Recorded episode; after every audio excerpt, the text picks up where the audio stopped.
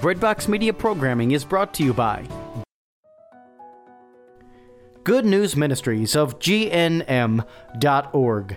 It's the Catholic place for faith builders. You'll find daily good news reflections on the scriptures of Mass, written by Terry Modica to help you in your everyday life and struggles. Visit gnm.org today. Introducing the redesigned CatholicSingles.com, featuring new ways that put the spotlight on the person and their faith, not just a profile picture. For the past 20 years, faithful Catholics have used CatholicSingles.com, and the reimagined CatholicSingles.com website is ready to help single Catholics take the next step in sharing meaningful relationships with other faithful Catholics. Remember, CatholicSingles.com for faith, fellowship, and love.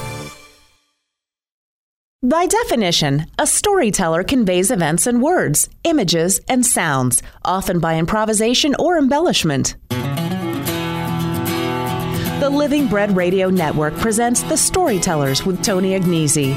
Today, you'll hear a faith based, inspirational story that's both heartfelt and heartwarming. And now, let's meet today's storyteller with Tony Agnesi. Hi, this is Tony Agnesi, and welcome to this edition of The Storytellers. We're heard every Tuesday at 2 p.m. Eastern Time, with a repeat on Sundays at 9 a.m. here on the Living Bread Radio Network. The program is available as a podcast immediately following the interview at 2.30 at thestorytellersradio.com. It's also available on iTunes, Google Play, Stitcher, YouTube, TuneIn Radio, and now on Spotify. The program is sponsored in part by CatholicBook.net, and all of the books featured on the program are available at CatholicBook.net, including our guest and my books as well. If you'd like to get more information on having me speak for your group, you can do so by just going to my website, TonyAgnesi.com. Well, today's guest is Dr. Philip Kim. Uh, Dr. Kim is an associate professor at Walsh University in North Canton, Ohio. He is a consultant, a speaker, uh, and has uh, uh done a tremendous amount of uh, business consulting and so forth. He's the author of a couple of books. The book we're going to zero in on today is called Chase One Rabbit 10 Habits That Move You from Failure to Success. Dr. Philip Kim is my guest. Phil, welcome. Great to have you here. Thank you, Tony. How does somebody get from where you were to here to Walsh University here in North Canton? well, it's it's it is a bit of a long story. I'll, I'll try to condense this. Sure. Um, but I was born and raised in West Philadelphia, um, just like the song says. Um, and my parents emigrated from South Korea in the late 70s, um, and they settled in Philadelphia of all places. So mm-hmm. my sister and I were born there uh, in. Uh, well, I was born in 77.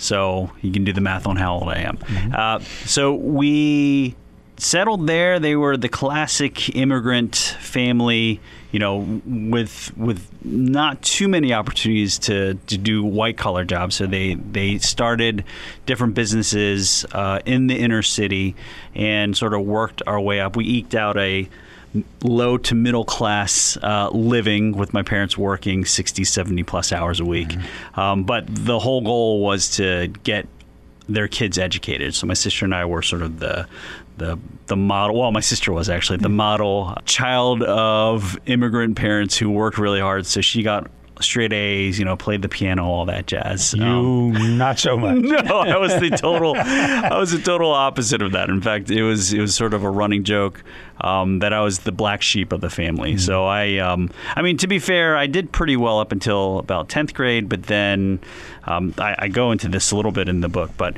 uh, my junior year was the first time I actually got an F on an exam, which to me, you know, again, being Korean and having my sister be the, you know, the straight A student, that was just a shock to mm-hmm. me, you know. And I even went back to the teacher and I said, "Are you sure you, you didn't grade you didn't grade this wrong?"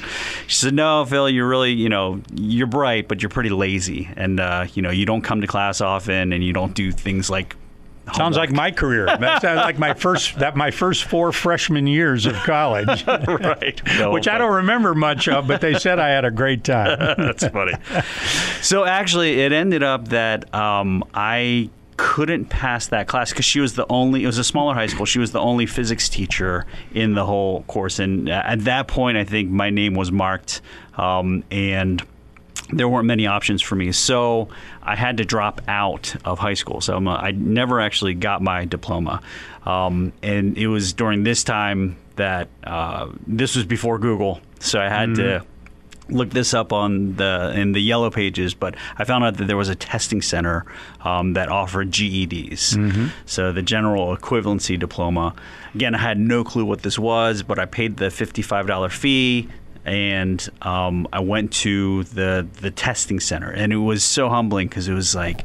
Um, you know, it was uh, single mothers, it was army vets. I was the only kid there. Mm-hmm, mm-hmm. And it was sort of just a, a, cold splash of reality. Like, what have I done with the opportunity that I was given? Mm-hmm. Here, my, you know, my parents were working hard to the bone. My sister set this classic example, and here I'm a high school dropout. So there, there was, uh, uh, now to come on the other side of that, obviously we can sort of smile about it. But at the time, it was a pretty catastrophic mm-hmm. uh, event in my life. But through God's grace, I was able to uh, pass the GED. I, forget what the passing score was, but I, I, did okay on that. And thankfully, before my junior year, before this all went down, I actually had taken my SATs early. And in Eastern PA, actually Western PA too. Ohio is different. You guys have the ACT. ACT. Okay, but on the East Coast, it's the SAT. I did pretty well on the SAT. Um, and prior to me dropping out of high school, I, I, did okay in ninth and tenth grade, mm-hmm. and based off of that and my essay. Um, I actually got into a college. I don't know what, who was sleeping at the wheel, but I finally I did get into a college. Uh, so moved out to Western PA, and then I got a job shortly after graduation. Um, and this was around Y2K, where they were basically hiring anybody with a pulse, mm-hmm. you know, a pulse and a college degree, which I had both, thankfully. So I got hired there, and then after uh, 10 years in the banking and audit industry, which I did okay at. Um, I realized that that wasn't my life's call, um, and I knew that I wanted to do something different. So mm-hmm. that's when I went back to grad school. And then, long story short, after I completed my doctorate, I started applying everywhere. Got an offer from Walsh. I'd never heard of Walsh before I applied. I didn't know it existed. Mm-hmm. Um, and then we moved out to Northeast Ohio about 10 years 2010, nine years nine ago. Years. So I'll be starting my 10th year this fall. So it's been a really circuitous route. But it's interesting because I always ask, I start off the semester by asking my students who here has a high school diploma, you know, and they all raise their hands like, why is he asking this? Well, you've done something that I have not academically. So the message there is everybody gets a clean slate. I don't care what your performance was before this class. I don't care if your GPA is a 4.0 or a 1.7. Everybody gets a clean slate, and I'm going to judge you based off of, I'm going to assess you based off the performance that you uh, based on your performance from going forward for this class. So, Dr. Phil Kim is my guest. Uh, he is a associate professor at the DeVille School of Business, Walsh University. His book is entitled Chase One Rabbit. In the book, you talk a little bit about getting success from failure. Mm-hmm. Talk a little bit about that, uh, if you would. Yeah, I think that's that's definitely one of the. Uh, I think we have to reframe failure. I think mm-hmm. even in our educational system right now, it's it's so geared towards well, what is the answer? You know, what's the answer to the test? And can we teach to the test? What are the assessments? What are the outcomes? And to a certain degree, I'm not saying those aren't important. Like, you have to learn how to do a thing. Like, if you go to your doctor or you go to your pharmacist, hopefully they've been skilled in a thing and they're certified and they're licensed to do whatever their job is entitling them to do. But bigger than that, I think our biggest learning lessons are from failure. I think mm-hmm. our biggest learning happens when we don't know what the answer is and we have to figure it out.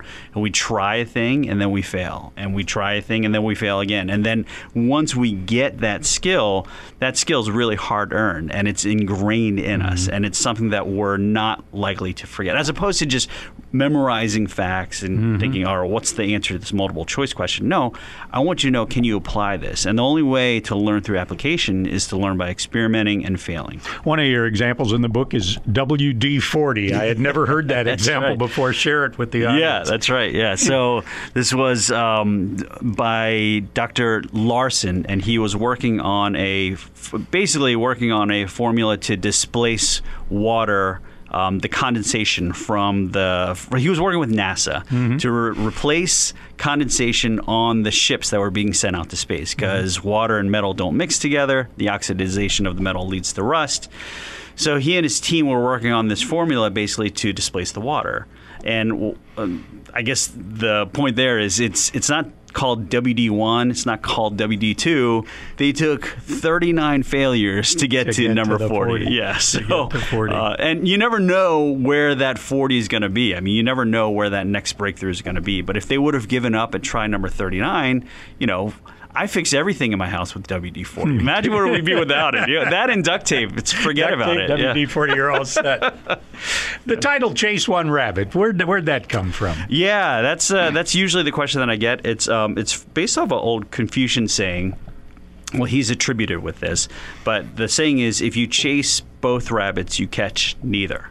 Um, so often, what I say is, it's not a matter of time management that you're not getting stuff done. It's a matter of choice management, right? Interesting. So we all have the same 168 hours in a week, right? Mm-hmm. And yet you see people who are so much more productive, so much get so much more stuff done, and it's not like I mean to a degree maybe they're sleeping less, but for the most part they have normal sleep schedules, they still have a family life, they still have quote unquote work life balance, but they're able to focus in on the things that they want to get done as opposed to trying to do eight different things mm-hmm. all at once. I, I, I find uh, that uh, you know some people put together their to-do list for the day, and there's 50 things on there, and they get Mm-hmm. nothing done. Uh, you talk about uh, zeroing in on the uh, you know on the on the most important. That's thing. right. You That's right. it? Yeah, that's the Jack Welch method of the GE method of basically prioritizing. And I say this in the book too that this isn't necessarily groundbreaking. You know, No. it's not like, but neither is losing weight. You know, Mm-hmm. I mean, people know how to lose weight, but it's the actual application of it. Mm-hmm. Um, and I should know that. But uh, so what I say is the, or I think what I share is the GE method of prioritizing your top three things for that day. Right. So don't move on to number two until you get number one done. Uh, so that's one method. What's our natural tendency, though? Um, I, Do what's easy, or do what's I like, or do what's fun, or yeah, that's a good that's a good question, and I. I, you know, I think there are some time management gurus out there that would say, okay, start with the low hanging fruit, get that out of the way, mm. and if that's that's what you want to do, that's fine. My point is, if you don't prioritize, then that's what you're gonna default to. What is the mm-hmm. easiest? What is the quickest thing? And you know, there's a book by Brian Tracy called I think it's called Eat That Frog or Swallow the Frog. But basically, his point is. Do the hardest thing first, and then the rest of the stuff will seem so much easier. You know, it's almost like a reward. Like, do the exercise or do the things that you dread doing first, and then the rest of the day is is sort of just a treat. You mentioned something that I talk about a lot, and that's chunking, you know, where where you've got this. I, I I always use the phrase, "How do you eat an elephant?" right. You know, one one spoonful at a time, That's or right. one, you know, and how do you chunk? You talk a little bit about chunking. When somebody says, "I've got a task to perform," uh, uh, doctor, it it it's just so overwhelming. I don't even know where to start. Yeah, yeah. That is, uh, I think that is definitely one of the keys to quote unquote success. That's one of the keys to productivity for sure. Um, any project, any big project that takes longer than several hours worth of work, and I'd even say, I don't want to get down to minutes because there's um, there's there's a book called Getting Things Done by Dave Allen, and I love this. He says if it takes less than two minutes, then just do it. Mm-hmm. So if it's an email that you need to respond to to say yes or no, don't hold off on it because that's just adding sort of to your decision fatigue. This idea mm-hmm. that if you have so many decisions to make, it just exhausts you mentally. Mm-hmm. So if it's under two minutes, by all means, just get it out of the way. You'll feel better for it. You'll feel better for it. But the bigger projects, the things that take days, hours, you know, weeks, what have you. The key there is to again prioritize what you need to do, break it up into smaller chunks, and knock out one chunk. That's it. If you can knock out that one chunk, the rest of your day, you can move on to something else or you can prepare for tomorrow. Um, but what it does is mentally, it gets you in the mode of, ah, I need to expend resources and energy and creativity to get this done. There's, um, I don't know if I mentioned this in the book, but Albert Einstein has been known to solve problems. This is sort of tangentially related, but solve problems by walking away from them. So what chunking does is it forces you to focus on a single task or single series of tasks to get a part of that project done mm-hmm. and then walk away from it. And what Einstein would do is he'd have trouble with a math problem. He'd be working on it, working all day, and then he'd stop and then he'd you know practice violin or he'd take a walk and mm-hmm. aha there would be the solution right there. So I think chunking forces you to do a thing for a certain period of time and then walk away from it and come back to it. And I found that to be uh, really true for me. Uh, writing, uh, you know, two books out, and I have a third book that uh, that I need to chunk. But uh, you know, uh, the, the the idea that uh, you know you don't do anything for a month and then all of a sudden you try to get it all done in a in a day, and that just doesn't work. Oh, and you know, the idea, I think you talk about the 15 minute uh, writing thing or something in yeah. the book, and yeah. it just if you do that every day, then right. you, you, know you're really putting it into bite sized pieces. Yeah, I'm, I'm glad you said that. Also, it, it reminds me of my students who try to cram everything, you know, a semester's worth of material into one you know, caffeine infused uh, cram session the night before the exam. And what happens is you're exhausted. I mean, you barely know the material because it's all surface level anyway at that mm-hmm. point. Whereas if, to your point, again, to thank you for the reminder, if you were to chunk that out, even three to four weeks before the exam or before the due date, whatever your project is, mm-hmm. you're going to have to reverse engineer that. What's the due date and then work backwards. Mm-hmm. If you could chunk that into 15, 20, 35 minute intervals, then it, I mean, research shows that over time, repetition is what increases knowledge retention. So if you are able to repetitively go through that motion, that's going to increase the retention of the knowledge, not just surface area. Mm-hmm. Uh, Phil, uh, behind my desk, I have a three by five card. It's been there for 40 years that says that was yesterday. I got that from uh, you know a friend of mine who I shared an office with 40 years ago. He was uh, a bad alcoholic, and he finally came to uh, to a realization. And uh, we shared this bulletin board, and we put that card up. That was yesterday. He's since passed away, but I've kept that card with me. Talk about the dwelling that we do on and mm. why why that's uh, not going to be very productive for us in trying to move to success from failure. Yeah, I that's thanks for sharing that. I think I think that's a great quote. That was yesterday. I am convinced that one of the biggest detriments of students not doing well is their own limiting beliefs. So whether it's, hey, I am not a good writer or I'm not good at math. I mean, if you were to poll students who here is good at math, none of them would say anything, right? I mean, it's like uh, it's it's asking them who who here is creative or who here is an artist. You know, they what is the I think it was uh, Tony Robinson had said this, but uh, Ken Robinson, he had said, if you were to poll kindergartners, how creative are you, or, or how who here thinks that they're creative? Almost all the hands all would go up. Yeah, and then mm-hmm. and the older you get, less and less hands go. Mm-hmm. It's not that those children or adults are any less creative. It's the fact that they don't believe that they are, or they mm-hmm. haven't been given opportunities to be creative. And I think that's definitely true of failure. I think too often we as a society and individually, we're much more likely to see um, the negative. The, our failures, things that we're, uh, we fall short on. Um, often in my seminars, I'll talk about, uh, you know, if you, if I were to ask everyone to name 10 things that they like about themselves, 10 positive traits. And surprisingly, maybe not surprisingly, it's often women more than men that have trouble with this but people in general have trouble coming up with five things. Mm-hmm. Now, if I were to ask that same audience, okay, I want you to list three things that you'd like to change about yourself, there's a list of 20, right? Yeah. So that's, we call that the negativity bias. Mm-hmm. Um, so we are much more likely to remember negative events in our lives, and we are much more likely to lean towards where we are short, uh, mm-hmm. uh, where, where we have a deficit. Mm-hmm. Um, and you know, I, I love that. That was yesterday. I think that's so true. We are humans. We are fallible. We make mistakes all the time. Um, and if we continually live in yesterday, then it becomes so much more difficult mm-hmm. to actually believe that we can accomplish a thing.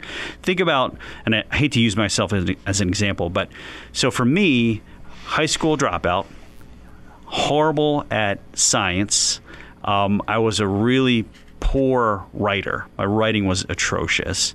Um, so to go to grad school and to finish a dissertation and to write books, that's a lot of writing, mm-hmm. right? I mean, sure it's a lot sure of, and you know this, writing three books. And but if in the back of your mind is, oh, I'm a horrible writer, there's no way you're going to have any confidence or any joy or any uh, willingness to put in the effort mm-hmm. to do it, as opposed to, well, that was yesterday. Mm-hmm. Today's a new day. I love that. Yeah, I, uh, I mean, you mentioned that, and uh, I um, have always been a, a speaker and a storyteller and so forth, and people have always asked me to write the stories down. And uh, when I went into my freshman year of college, the first paper I turned into an English class came back with more red ink than black ink, great big F at the top, and the professor said, "You'll never write above a fifth grade level." Wow. And that really uh, had a, a, profound effect on me. I used that as an excuse for years not to write. So finally, I started writing. I, I wrote a bunch of short stories, gave them to a college professor, retired college professor friend of mine. Read these, see what you think. And she said, Oh, they're fabulous stories. Cool. I said, What level do I write at? She goes, About sixth grade. So in 40 years, Phil, I'm up a grade. So, uh, but it's the difference between taking the failure as an excuse and, and, and not starting with a new day, saying, Well, that was yesterday. That's right right. And this is a new day.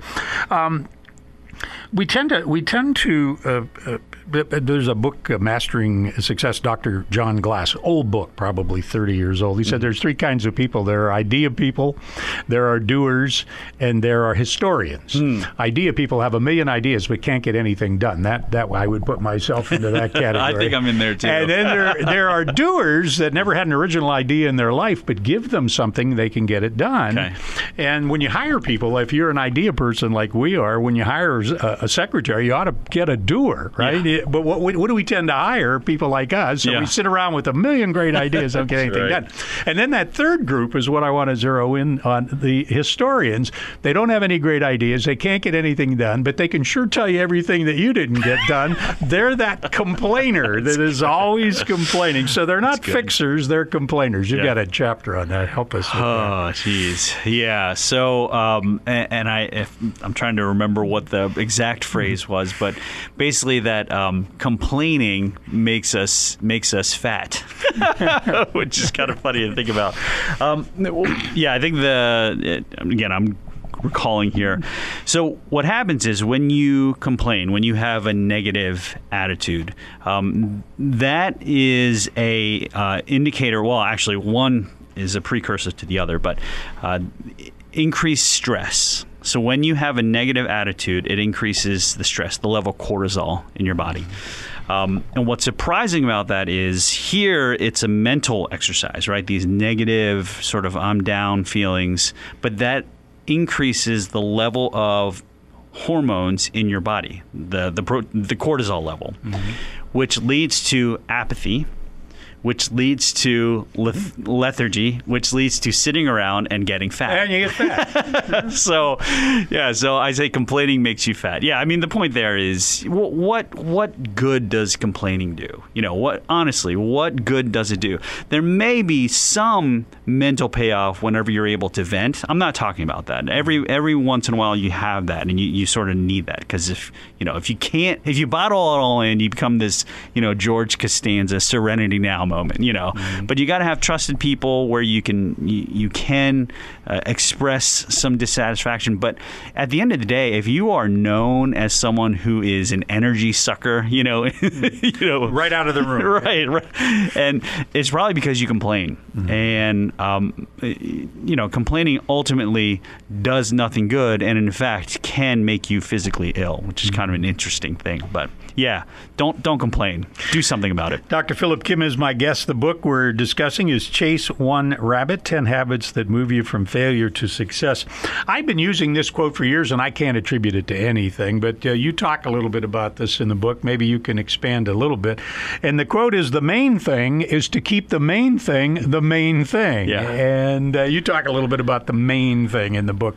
Tell us what you mean by that. Yeah. No, that's that's good. I, I think a bunch of people have used this quote. Uh, more recently, I want to say there's a, a, preacher. His name is T.D. Jakes, and he he was he sort of has that on a placard mm-hmm. with his name on it. Uh, but the main thing is to keep the main thing the main thing. What I say there is, again, when you are trying to get a thing done, when you are trying to get uh, paper done, when you're trying to get a new job, when you're trying to save up. Right now, we're we're in the process of. Um, my wife and I joke it's either the kids get braces or we get to take them to Universal. You know, so next summer we're gonna we're saving up to take them up to, to Universal. Their teeth will be crooked, but they'll have a, a They'll fun have time. fun.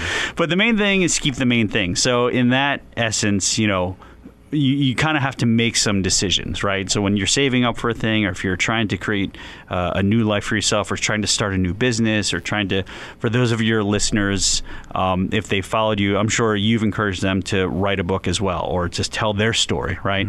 So if your goal is to do that, um, you really almost to to a degree, you have to put on some blinders at times and get that thing done. So chunk your big project into smaller chunks.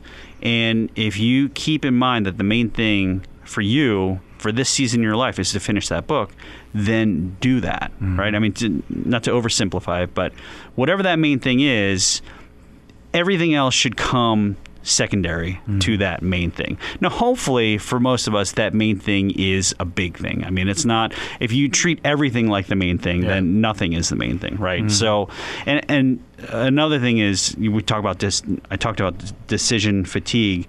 You know, if everything is of primary and utmost importance, then it, your life becomes unmanageable, unmanageable as well. So you kind of have to do a risk assessment in terms of okay, realistically, what can I get done in the next? What is this now? It's it's May, in the next seven months before the year is up. What can I get done?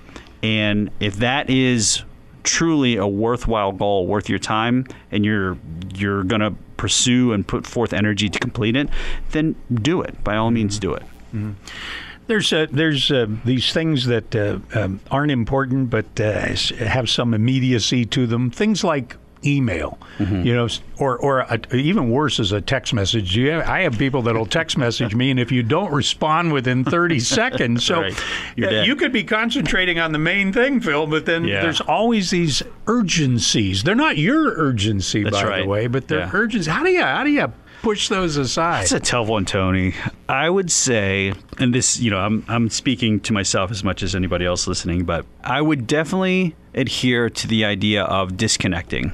Absolutely. I mean, social media, our phones, um, our texts, our emails, what have you, they are such a time suck. And I forget who who had said this, but I believe this. For every minute that you are deterred from your task, it takes you 20 minutes to get back get into back, it. Yeah. So imagine you're you are half an hour into your writing chapter 3 or whatever this is or filling out that TPS report. You are taken away by three different emails and you reply to all of those. Now this goes in direct contract to mm-hmm. contrast to what Dave Allen said about if it's under if it takes under 2 minutes just do it. But I think we all need focused uninterrupted time to get things done.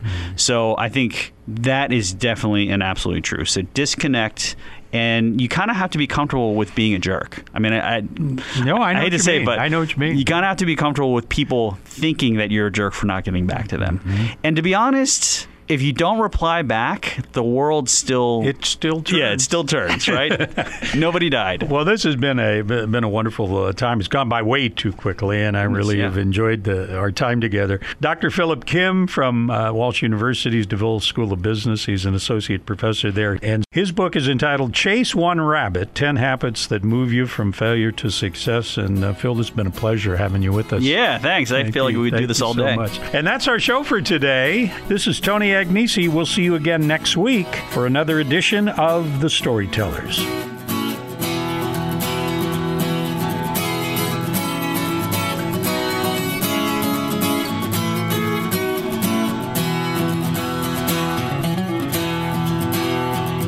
Hope you've enjoyed today's edition of The Storytellers with Tony Agnesi, a production of the Living Bread Radio Network in Canton, Ohio. To learn more about today's storyteller, go to thestorytellersradio.com. There you can subscribe to the podcast and hear all of our past shows. And join us again next week at this same time for The Storytellers with Tony Agnesi.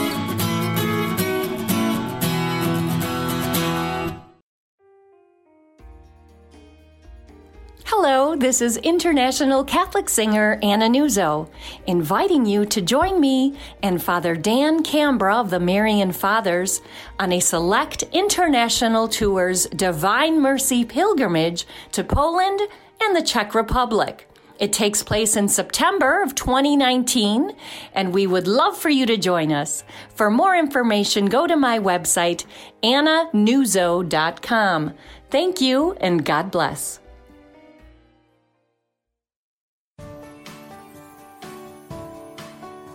Breadbox Media programming is brought to you by Jack Kain Ford.